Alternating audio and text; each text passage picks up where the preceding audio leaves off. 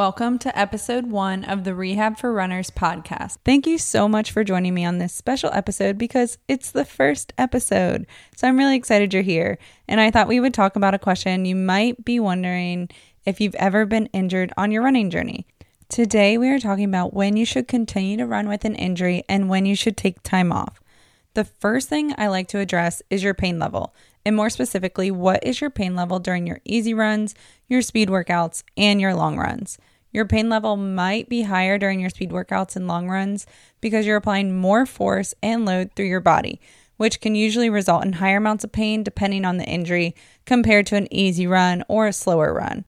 I want you to put a number to each of these types of runs using the 0 to 10 pain scale, where 10 is the most pain you've ever had and 0 is no pain at all.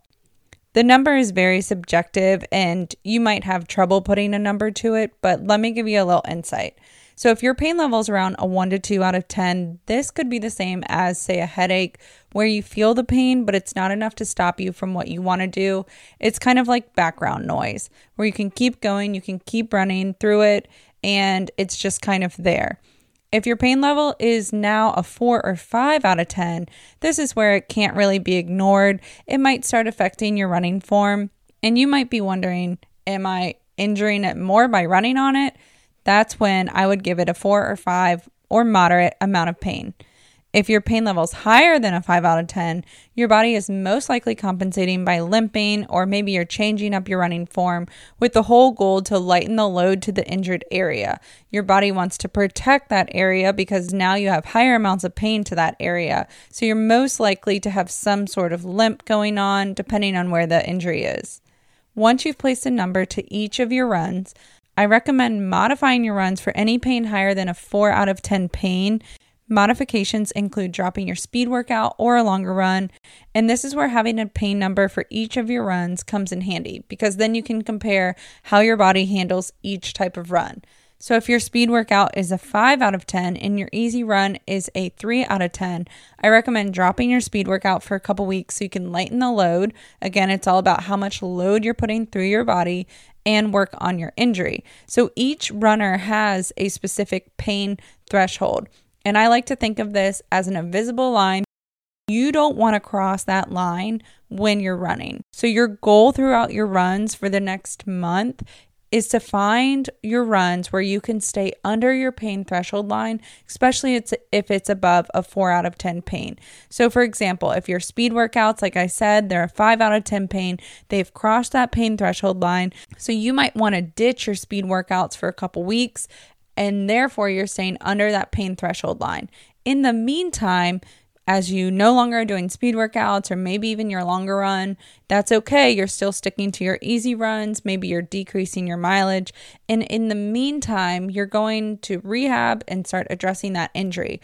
I wouldn't just not do anything to address that injury, the pain level is most likely going to stay the same as you get back into your speed workouts and longer runs. So I definitely recommend modifying your runs and addressing your injury. This can look like rehabbing your injury at home with one of my rehab programs. I have a program for the knee, the foot and ankle, and the hip right now that you can do at home. You don't even have to see a doctor. It also might look like pulling out old rehab exercises from a previous PT visit, especially if this injury is something that you've dealt with before and you know the exercises that you need to do, or even seeing an in person PT if you need more hands on work. So use this discomfort to your advantage because you want to address this pain even if it's low level especially if the pain doesn't go away within one to two weeks. Your body's giving you hints. Use these hints. Don't ignore these hints. This is your body saying, hey, something's going on. And I'm telling you this before it gets worse. It's okay if you don't start rehabbing it right away. We've all had those instances where maybe you have a little twinge or something in your knee where it doesn't necessarily stay for a long period of time. Maybe it's there for an hour, a couple days, or even a week, but it goes away on its own. And that's okay. That's why I like to give the time frame of one to two weeks. I think is a good time frame. If it's still there within one to two weeks, it's coming back on each run. That's a good sign. Start rehabbing it, start focusing on that injury. Now, if your pain level is giving you a lot of pain at night or it's not necessarily triggered by running, you might want to see a doctor. It could be a stress fracture, which is very common in runners. I highly recommend if you have a gut feeling like it's a stress fracture, the pain isn't necessarily triggered by running. It's also coming on at night. It's also coming on with every step you take with walking or just simple day to day activities. I would get some peace of mind and see a doctor. You want to rule out a stress fracture before you continue to run on it and start your rehab exercises because now that rehab journey is looking way different than if it's a common running injury like shin splints or plantar fasciitis. If you have a stress fracture, you have to take weeks off and rest and let that bone heal before you can start any sort of rehab exercises. So if you have that gut feeling, make sure you get that taken care of first. Okay, so we've talked about when you should continue running. Your pain level is less than a 4 out of 10. When you should modify your runs. Maybe you're taking out your speed workouts, your hill work, or even your long runs and decreasing your total weekly mileage. Now let's talk about when you should take a couple weeks off from running and go into that complete rest mode from running. So, if your pain level is higher than a 4 out of 10 on that pain scale, you've subjectively put that pain higher than 4 out of 10. It's pretty much moderate to severe pain. I recommend taking a couple weeks off from running. This means that you've tried your easy runs, the pain level's still high. You've tried even a walk run and the pain level's still high.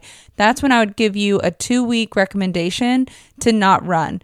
Now, that doesn't mean you can't rehab your exercises. Research is actually showing that complete rest is not doing your body any good. So, you want to start your rehab exercises. You just want to make sure they're low level. They're not recreating pain unless it's a tendonitis and you're really focusing on pain management at that point. You're trying to strengthen the tissues that surround the joint and the injury. So, as you get stronger, you're able to tolerate more loads. Eventually, the loads will turn into squatting pain free, walking pain free. Day to day activities that used to be painful are now pain free. Now, that doesn't mean you can start running again, but a good indication is if you can walk for 45 minutes to an hour that's just one of the signs that you're on that return to run journey, but it doesn't mean you can start running again. So, the next time you start to feel any pain or discomfort, use the tools we talked about so you can take action early on and make sure you're taking the right steps for your running journey. Because at the end of the day, you want to keep running for years to come. So, it's okay if you have to take a little bit of time off or decrease your mileage because it's going to be worth it in the long run. I hope you have a great next run, and I will see you next time.